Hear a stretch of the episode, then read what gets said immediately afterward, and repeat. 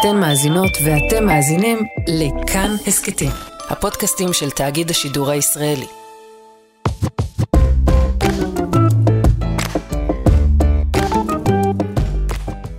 זכר אבי עטוף בנייר לבן כפרוסות ליום עבודה. כקוסם המוציא מכובעו ארנבות ומגדלים, הוציא מתוך גופו הקטן אהבה. נהרות ידיו נשפכו לתוך מעשיו הטובים. זה היה אחד השירים היפים שכתב המשורר יהודה עמיחי על אביו, שניכר שאהב והעריך אותו מאוד, והוא גם כתב עליו לא מעט. יש משהו בשיר הזה, בדימוי של הלחם העטוף בנייר הלבן, כפרוסות ליום עבודה, שנורא מצא חן בעיניי. כאילו זיכרון האב הוא יומיומי, דבר מובן מאליו, חלק מציוד שלוקחים לעבודה. היי אבא. היי. אנחנו עם הפודקאסט הקצר אבא תרחם, ואת השיחה הפעם אני רוצה שנקדיש לאבא שלך, סבי, שחקן התיאטרון בצלאל לונדון. אבל כדי שהשיחה תעניין גם את המאזינים ואת המאזינות, ולא תהיה שיחה נוסטלגית או היסטורית, אנחנו נדבר כמובן על היחסים שלכם, מתוך תקווה שתספר כרגיל חומרים שערורייתיים. טוב אבא? קדימה. אז אולי נתחיל מהעובדה הפשוטה שאת אבא שלך, בדומה ליחסו של יהודה עמיחי לאביו, אהבת. נכון. ובניגוד ליחס שלך אל אימא שלך, אין כאן איזה מורכבות גדולה. אין לך טענות אליו, אין כעסים. זה נכון? כן. למה אותו אהבת? אני אתחיל על דרך השלילה, כיוון שהוא... הוא לא היה דומה לאימא שלי. לא, לא במובן הזה, אלא אמי נטלה את האחריות עליי, ולכן היו גם אה, עימותים איתה. אבי היה דמות חנונה ואוהבת, שהסתובב מעט מאוד בבית, נטל מעט מאוד אחריות גם לפרנסת המשפחה. הוא היה טיפוס חולמני, אוהב, חם, בוהמי, ואי אפשר היה לבוא אליו בטענות. כלומר, אשתו, אמי, באה אליו בטענות בלתי פוסקות. אז זה כרגיל, פשוט אוהבים את מי שלא מגיע לו. זה כמו, זה, זה, הגיע לו, זה הפסיכולוגיה הילדית הרגילה. הגיע לו, הגיע לו, הגיע לו אהבה, אל תגידי לי את זה. הגיע לו אהבה, אבל, אה, אבל זאת האמת, יחסינו לא הגיעו לידי קונפליקט. הרוך הזה שאתה מרגיש אליו, הוא נשען על מה? איזה מין תמונות יש לך? התמונה המכרעת, צולמנו מעט משום מה, גם אני אתכם צילמתי מעט, לא יודע למה. אל תגיד אתכם, אחת- כי את אורי צילמתם המון ואותי לא צילמתם בכלל, כי הייתי ילדה שנייה. הלאה. יכול להיות, אני מצטער על זה, אני מתנצל, בסדר, אני אין- אין- מתנצל. אין בעיה. הדברים עברו ואין להשיבם. נכון, זאת הבעיה. סלחי לי, ביתי. סלחתי. אז יש תמונה אחת שאנחנו יושבים בבית קפה על הירקון, בית קפה ערבי, בשבע תחנות. וכנראה, אני זוכר את התחושה של נצזי המים, זה היה מפל ממש, אנחנו יושבים על שרפרף, והוא מחבק אותי, ואנחנו קרובים מאוד, אני אז בן שלוש או ארבע. וישבנו שם והוא חיבק אותי. עכשיו, אני לא יודע אם התמונה הזאת, אה, היא, היא מעידה על סצנה ממושכת, אבל היא חיה מאוד כמשהו ממשי, כמשהו שהיה. אבא שלי מאמץ אותי אליו, אבי כבר מבוגר, הוא, הוא די היה- מקריח, שן כש- אחד חסרה לו בפה. כששאלתי אותך על אה, געגועים, אז אמרת שלאבא שלך אתה מתגעגע גם פיזית. נכון, אתה מתגעגע נכון, להתחבק אולי- איתו. נכון, נכון. היה בו משהו חם ומקבל, ופשוט. ו- אז זה תמונת האושר? ירקון, זה התמונה אבא הזאת. מחבק אותך? האבא הזה שמחבק אותי, כן, כן. זאת התמונה הזאת. אז לפני שאנחנו ממשיכים, אבא, תנסה לעשות את זה קצר, בסדר? כן. כי זה בדרך כלל החלק הפחות מעניין בשיחות שלנו, אבל הוא הכרחי. ביוגרפיה קצרה, מי הוא היה? הוא נולד בעיירה בצפון אוקראינה של היום, ב-1900, זאת אומרת לפני 124 שנים. בעיירה שנקראת פרילוקי. פרילוקי, נכון. אחר כך עבר לאודסה ושם הוא למד גם הנדסת אוניות וגם משחק בתיאטרון, הוא רצה להיות אקרובט בקרקס, רצה להיות שחקן בהוליווד. ב-1922 הוא היגר ל- אני במטרה, אוהבת את הקצב. במטרה להגיע להוליווד ונתקע בקובה. בקובה הוא שיחק בתיאטרון יידיש, שהייתה אז קהילה יהודית גדולה. בסופו של דבר הוא הצטרף לאחותו שהייתה ציונית ונשואה לעסקן ציוני שלימים היה חבר כנסת בארץ ישראל. הבריטים הסכימו להעלות אותו ארצה מפני שהוא אמר שהוא סטת מצבות. די. כן, אבא שלי, היו לו שתי ידיים שמאליות, הוא ניסה יומיים לעבוד בפרדס, ואז גילה אותו אביגדור המאירי, המשורר הידוע, וביחד הם הקימו, עם עוד קבוצה של שחקנים, תיאטרון שהתפרק אחרי אה, שנה, והם? הקימו, הקומקום. הקומקום. הקומקום. אה, והקו- והם רבו איתו, להקת השחקנים, והקימו תיאטרון שהתקיים עד אה, אמצע שנות החמישים בערך, וזכה בהתחלה להצלחה גדולה מאוד. איך הוא נקרא? המטאטה, את הרפש יטאטה, מטאטה, מטאטה, את הרפש יטאטה, גועל נפש יטאטה, את הרפש יטאטה, זה היה ההמנון שלהם שאיתו הם עלו. הייתה הצלחה גדולה, וגם קנה המידה של השנים ההם אפשר חיים מתקבלים על הדעת מבחינה כלכלית למשפחה. ב-1933 הוא הכיר את אמי, שחזרה באותו זמן מאוסטריה אחרי גירושיה, התחתן איתה, ואני צצתי אחרי שבע שנים של... והוא, והוא היה אב די מבוגר, נכון? הוא הוליד אותי כשהוא היה בן 40, ומת אז ב- זה כשהוא היה בן אז 71. זה היה ממש מאוחר, היה מאוחר, כן, כן. כן. הוא היה גאה בך? הוא היה אבא מעורב? הוא ידע מה אתה מאוד, לומד? הייתי, הי- הייתי ילד אה, בן יחיד, לאמי לא, אבל גדלתי כבן יחיד, ובעצם אה, עד 1948, עד שהייתי בן שמונה, גר בדירתנו דודי משה. כן. משה היה האח המבוגר מאמי בשנה אחת, והוא היה מין אב רזרבי. את כל התפנוקים שהוריי לא רצו לספק או לא יכלו לספק, וגם מצוקתם הכלכלית, סיפק דודי משה שישן על מזרן לצידו של אבי באחד מחדרי הדירה, היו לנו דירה של שלושה חדרים, אחד תמיד הזכרנו, בשני חיו ביחד דודי ואבי, בשלישי גרו אמי ואני, ובפרוזדור גרה אחותי כאשר היא באה מהמוסדות שבהם היא בילתה את נעוריה. אז שלושה מבוגרים על ילד, שזה נכון. יחס מאוד אה, מאוד מסביר די הרבה. דברים על הביטחון, ה- אני חושבת, אה, הביטחון של הילדות כנראה- המוקדמת. אבל מה, מה בו, יחסית לשאר המבוגרים, שאתה כל כך... אה, אני יודע, זו הייתה משפחה בעלת אופי בוהמי, בסך הכל. חוג המכרים של הוריי היה Mm. בוהמי. זה היה חוג מכרים מאוד מעניין, החוג הזה סביב כסית. לא ללכת לשם אבל. אה, אבא. לא, אבל זה חלק מהעניין, ביקשתי לזכור מה אני מחבב בו. מה אני מחבב בו זה בין היתר שהוא לוקח אותי, מכיר לי את צילה בינדר, Mm. אה, אהובתו של נתן אלתרמן, ואומר, הילד הזה יודע לצייר יפה. אולי את מוכנה ללמד אותה, ואני הולך אחרי צילה בינדר לרחוב שלמה המלך, שם היא גרה, והיא גוהרת עליי ככה, אני זוכר אפילו את הרוך של השיער שלה, ומחזיקה לי את היד. גוהרת אתה בטוח זוכר. אתה פה על ג- ה' לא ר' טוב, שאתה... מתכופפת טוב, מעליי. כן, כן. מתכופפת מעליי ומחזיקה לי את היד ומלמדת אותי איך Mm. להחזיק פחם. אה, זה חלק מהזיכרונות שלי, התיאטרון, ההופעות שלו בתיאטרון. נכון, רואה תספר את לי קצת באמת איך זה כן, להיות להיות ילד... בן של שחקן, זה... כן. בתיאטרון המטאטא היינו גם מין משפחה כזאת, כלומר, יש עוד ילדים. בעצם עד היום אנחנו באיזשהו קשר של ילדים של שבט של יורקי אש ובולעי חרבות כאלה, אתה יודע, קרקסנים. אנשים שייכים לעולם קצת אחר, מופרש, נבדל. אז... אהבת אז- ללכת איתו לתיאטרון, לחזרות, כן, להצגות? אה, תראה, ב- לחזרות בעיקר בלילה, אה, תלוי באיזה גיל. לא כל כך בשלב מסוים, והייתה הצגה אחת, השניות הזאת של האדם שהוא, שהוא לובש דמות אחרת, והוא אבא שלך, בהתחלה היא לא כך מובנת לילד. למשל, הוא שיחק תפקיד ראשי במחזה איטלקי שנקרא רוח שובבה. זה מחזה על אדם זקן או מבוגר שנטרקת מאחוריו הדלת שיוצא לפרוזדור, וילדה שכנה מזדמנת לפרוזדור וחושדים בו שהוא נגע בה או התעלל בה. וזו טרגדיה שקורית לאדם מבוגר, חף לחלוטין מכל פשע, שחושדים בו שהוא עושה מעשה נורא. אני לא בדיוק הבנתי מה טיבו של המעשה כן, הזה, אבל הבנ- כן. אבל הבנתי שמאשים אותו במעשה שהוא לא עשה. עכשיו ילד רואה את זה בגיל שמונה, בגיל תשע, אני מבין די טוב שזה תיאטרון, ושאבא שלי לא אשם בשום דבר. אבא, אתה יודע, זה נורא מצחיק. אני, אני ראיתי אותך משחק הרי בזוג נשוי נכון, אה, של צפל. נכון. ואני זוכרת את אותה תחושה, תחושת הזרה כזאת, מוזרה, של נכון. לראות אב שמשחק אה, דמות אחרת. נכון. נכון, אה, אבל זה היה חד פעמי כמעט, השתתפתי במעט מאוד סרטים, בתפקידים כאלה, בוודאי שלא, והוא כל... אבל אפרופו גוהרת, אפרופו גוהרת, היה שם הרבה גוהרת וגוהר. כן, אז זאת הייתה קבוצת התייחסות, התיאטרון וכל אשר סביבו, ומכריהם האומנים, Mm. אסטמצקי וזריצקי ואלתרמן ושלונסקי ואלכסנדר פן, כל אלה היו חלק מילדותי. אליטה תרבותית פריבילגית לבנה של תל אביב. היום את יכולה להביט על זה במבט, כולם היו רעבים ללחם, לכולם לא הייתה פרנסה, כולם... אה, למה? יודע, לא היה לו פרנסה? מצבנו הכלכלי היה נורא בשנים מסוימות, נורא.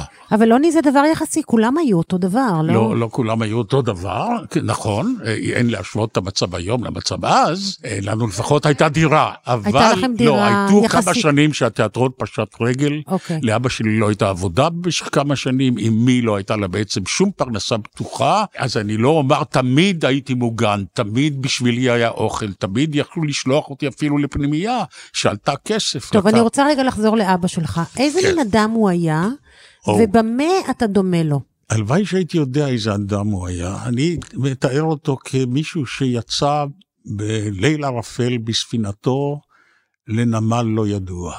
אני לא חושב שהוא ידע מי הוא, אני חושב שהוא מצא את עצמו על הבמה בתפקידים שהוא גילם. וזה אולי מסביר מדוע הוא שחקן. הייתה לו זהות בלתי ברורה. עכשיו, הוא היה מבחינה הוא היה כלכלית... כמו, אתה יודע, לשחקנים יש אה, אישיות, יש הפרעת אישיות אה, הוא לא היה שחקנית. כזה, הוא לא היה קשה, הוא לא היה אגוצנטרי, אנשים הוא לא שזקוקים דיבר על עצמו. לאהבה, אנשים לא, שזקוקים לא, למרכז, אה, הוא תראה, לא היה כזה? כל מה שאני יודע זה שהיו לו מאהבות כנראה בשנים, ואפילו אני יודע על אחת מהם או שתיים מהם. יפה, הנה, בזה אתם דומים. אה, כן, גברים, אנחנו גברים, ובכך אנחנו דומים. בתקופה אחרת, היום כמובן הדברים אוקיי, שונים לחלוטין, אז באמת רציתי לשאול אם לא. הוא היה, הוא הוא היה אדם תאוותן, הוא היה אדם עם יצרים חזקים? ווימנייזר, אני בטוח שבתקופה, הוא חלה בגיל מאוד אה, צעיר, יחסית. בגיל 55 הוא כבר התחיל לחוש לא טוב, היו לו כאבי רגליים והוא הלך בקושי, אבל אני חושב שבגיל צעיר הוא הקסים נשים. וודאי שהיו לו מאהבות, ועד שהוא התחתן עם אמי, הוא התחתן כאמור, הוא היה בן 33, הם הכירו, אז בוודאי, היה לו, הוא השאיר גם אחריו אישה ברוסיה כנראה, שנרצחה ברעב הגדול. אבל אבא, רגע, אני רוצה לחזור שנייה אה, ל- ליחסים שלכם, כי כן. אם אהבת אותו, זאת אומרת, כן. ואתה, ואני חושבת, מתי הבנת שאתה אוהב אותו, ולמה בעצם בשנים היותר מאוחרות, אחרי שעזבת את הבית, אה, כשהלכת... כי אה, קצב החיים, אז פרקי החיים היו אז הרבה יותר למה לא קצרים התקרבת. יותר, בגיל יותר מבוגר? מפני שתראי, בגיל 14 עזבתי את הבית, הלכתי לבית ספר חקלאי. נכון. עד גיל 14. ואחר כך אה, כבר התיאטרון פושט רגל, אבא שלי מתחיל להידרדר, והמחסור בבית. ואחר כך אני מתחתן בגיל מאוד מאוד צעיר, חי, עובר לירושלים ללמוד ולעבוד. זאת אומרת, לא, זה מוזר, ב-31 השנים המשותפות האלה, אז ברור שבינקות אין לזה משמעות. המשמעות היא ניטעת בך, אבל אין משמעות כמשוחח. ואחר כך אני עוזב את הבית בגיל הנעורים, וההורים אז לא היו פתוחים כמו היום, כפי שאני מדבר איתך. זה לא היה מערכת יחסים כזו. ההורים עבדו קשה, הם באו מעולם אחר לגמרי. אני לא הבנתי, אם הייתי יושב היום עם אבי, אה, ונסעתי לפרילוקי ונסעתי לקובה, לשני המקומות האלה, לראות איפה הוא חי. נכון, לא אבל יכולתי זה לא הרבה יכולתי אחרי. מותו. לא זה יכולתי- הרבה אחרי נכון, מותו. אבל רציתי להבין מי הוא היה אה, בהישען על המקומות שבהם הוא גדל. משהו אני צריך להבין. לא הבנתי שום דבר. עברו כל כך הרבה שנים, העולם השתנה כל כך, קובה הייתה אחרת. פרילוקי היא אחרת, אין לזה כמעט שום משמעות לא הייתה לזה, לא למדתי כלום מזה. מי הוא היה השחקן הזה, הגנדרן שנוסע לקובה ומשחק שם? אני רק יכול להפעיל את הדמיון אז- שלי, לספר עליו סיפורים, אני לא יודע כלום. אתה זוכר אבל אה, משהו אה, מדברים שהוא עשה משגרת היום שלו, שאתה, שטבועים בך? אה, כן, למשל, הוא, הוא היה עצל מאוד, אבי. באמת, אני חושב שאם אה, הוא היה יורש עשיר, אבי, הוא היה יושב בבתי קפה כדוגמת כסית מהבוקר עד הערב, אפילו לא טורח לשחק שחמט עם, אה, עם שלונסקי למשל, אלא רק מביט מהצד על השחקנים. כי משחק שחמט דורש מאמץ שכלי, ואבי אהב להתבונן ולהעביר אצבע צהובה מניקוטין סביב השפתיים שלו, ללטף לעצמו את השיער, היה לו שיער צדעיים כזה, גם אתה חלק. מעביר את האצבע סביב נכון, השפתיים. גם אותה אני. עושה אותו דבר, נכון, זה מין... איזה אה, קטע. כן, אה, וללכת אולי מדי פעם אחרי הצהריים לאיזה מאהבת, אה, לקרוא אולי שיר ברוסית, אם אפשר. הוא אהב לקרוא את שלום עליכם, הוא קרא את שלום עליכם, את כל הכרכים, אני חושב, אין סוף פעמים. זה היו כרכים אצלנו בבית. זה לא היה עצלן אינטלקטואלי, הוא היה עצלן גופני. כן, הוא הוא לא... הוא כן, אז במה התבטא העצלנות שלו? הוא עבד קשה, להיות שחקן זה מקצוע קשה. זה האני הפנימי שלו? אמי נהגה לספר את הסיפור, הם גרו באיזה חדר אחרי נישואיהם בתל אביב, חדר שכור, והיא באותו זמן למדה אה, אצל הנריאטה סולד בירושלים עבודה סוציאלית. זה היה בזמן אה, המאורעות ב-36-9. היא נסעה, היה מסוכן לנסוע לירושלים. היא נסעה מדי אה, שבוע לירושלים, חוזרת אחרי כמה ימים, והיא סיפרה לו שעומדים להרוס את הבית ששם הם מתגוררים. ושימצא חדר אחר למגורים, והיא חוזרת, מוצאת אותו שוכב במיטה עם ספר. זו הייתה דירת גג, הרעפים מלמעלה עובדים פועלים, ונופלות חתיכות טיט וטיח על מיטתו, כן. והוא מסיר את הפיסות, הפסולת הזאת בכף ידו, מגרש אותם, זה קשור אבל לכישור. ממשיך לקרוא. אבל זה קשור לעצלנות או לכישורי חיים? זה, אתה יודע, זה בדרך כלל... הא בהא תליא, לא? כן. כן, אה, לא נכון. שום... למשל, הוא לא ידע לעשות, חוץ מאשר לשחק בתיאטרון, לא ידע ולחשוב על כלום? דבר לא. אם הוא היה מנסה לנעוץ מסמר בקיר עם פטיש, הקיר לבטח היה נהרס. אבא, זה גם מזכיר מישהו, אתה יודע. כן, זה עבר אליי בירושה, אנחנו דומים. הוא לא עשה דבר בידיו, דבר. הדבר הנורא זה שאתה כן ניסית לעשות. כי אתם, הילדים שלי, לא נתנו. לי סיכוי. אתם אה. לא תליתם בי תקוות, אתם לא אמרתם לי בסופו של דבר תצליח. אלא כל הזמן השפלתם אותי. עכשיו אני מבינה למה התעקשת כל כך, כי זכר אביך, אה, שלא ידע לעשות כלום, הטריד אותך. אני מביט בהתפעלות. החלטת שאתה תילחם בתכונה הזאת, ושהיא לא עברה אליך בירושה. רואה, כמו העצלות, אגב, שלדעתי צצה בשנים האחרונות. לא, אני עצל נורא. אה, אני, אני מביט על אה, פאנצ'רמאכר, מחליף טאייר, כן. מרים את ה... בעזרת המנוף, בעזרת הזה, את המכונית, ומחליף טאייר, אני מתפעל, אני חושב שזה נפלא מה שהוא עושה, ושלעולם לא אגיע לשם. בכל הרצינות, אני אומר לך, אני, אני למזל, יש לי שתי ידיים שמאליות. אני בצד. מאוד מאוד זה- שמחה שהגעת לגיל שאתה יודע את זה. אבל זה לא עניין תורשתי, זה לא עניין עניין- שאתם לא נתתם לי סיכוי. זה הכל. הבנתי. זה הכל. אז תראי, עוד אני יכול לספר, מה אני יכול לספר? אתן לך דוגמה. אני זוכר ב... בימות הקיץ בעיקר, התיאטרון, המטאטה, היה לוקח את המשפחות למסעות בארץ יחד איתם. אוקיי. הם היו עושים מה שנקרא אז סיבוב, והיו מציגים במטולה, בצפת, בנהריה, ובכל מקום התושבים היו מלינים אותם, או היו שוכרים איזה מלון עלוב. ואני זוכר קיץ אחד שכל בני המשפחות עשו באוטובוס של התיאטרון, ועצרנו ליד אגמון קטן, ליד החולה, שנקרא ג'חולה. Mm. אני לא יודע אם הוא, נדמה לי שהוא עוד קיים. זה היה אגם קטן, וכולנו רחצנו בו ביחד. המים היו קרים, קרירים, זה מי ירדן כאלה. הייתי אז אולי בן שמונה או תשע, אני לא יכול לשכוח את זה. שכל המשפחה המורחבת הזאת, משפחת התיאטרון, אה, רוחצת, רוחצת ביחד באגם הזה ליד הכביש, בדרך למטולה. קריית שמונה עוד לא הייתה קיימת, אז עוד התחילו רק הבתים הראשונים שם. או נסענו אולי לקיבוץ דן או לדפנה או משהו כזה. הבלחות כאלה של תמונות. של תמונות של אושר. איכשהו הן. קשורות במים ובנתזים Mm. ובקור, בקרירות, משום מה אני חושב. או לקח אותי ללמוד שחייה על חוף הים אצל המציל אהרונצ'יק בראל, שהיה חבר של הוריי, והוא עוקב אחריי בגאווה. אבי, אבי היה ספורטאי מצוין בצעירותו, אה, רואה איך אהרונצ'יק מלמד אותי לשחות. באמת בגיל 6-7 כבר שחיתי עד האלטלנה אפילו. אלטלנה עדיין נגנה על הסרטון Mm. מול ים תל אביב, אז כבר הייתי יותר מבוגר כמובן, אבל אני שחיין טוב עד היום, אבל אני לא שוחה. זאת אומרת, לא, אין לי דרך להוכיח את זה, אבל אני שחיין מצוין. אני בטוחה. אבא, כשסבא בעצם נפטר, אני לא הכרתי אותו אגב, לא אמרתי את זה, אבל אני, יש לי אולי תמונה אחת מטושטשת בראש מגיל ארבע, וגם תמונת חום כזאת, אני זוכרת חום. כשגרנו בירושלים, הוא היה נוסע לפעמים, כבר היה אדם חולה, והתנהל בקושי. הוא היה עוצר תמיד בבית קפה עטרה בירושלים, כנראה זיכרונות נעורים? שלו, וקונה בייגלח, Mm. ומביא לכם ולי, הוא ידע שאני אוהב מאוד בייגלח. אבא והיה- זה נורא מצחיק, גם אתה מביא בייגלח. אתה נכון. כל הזמן מביא בייגלח. נכון, לאנשים שרוצים ולאנשים שלא רוצים. נכון. כל הזמן, לפני שבועיים קנית לי 20 בייגלח. נכון, נכון. הבנתי. אז אני יכול. להרשות לעצמי לקנות 20 בייגלח. כן. הוא הביא- הביא שניים. והם היו לא בדרך כלל זה- יבשים ולא טעימים, אבל אז, אז מה שרציתי להגיד, אני לא זוכרת אותו כי הוא נפטר בעצם כשאנחנו היינו בפריז. ולא היית לידו כשהוא נפטר. זה לא מייסר אותך?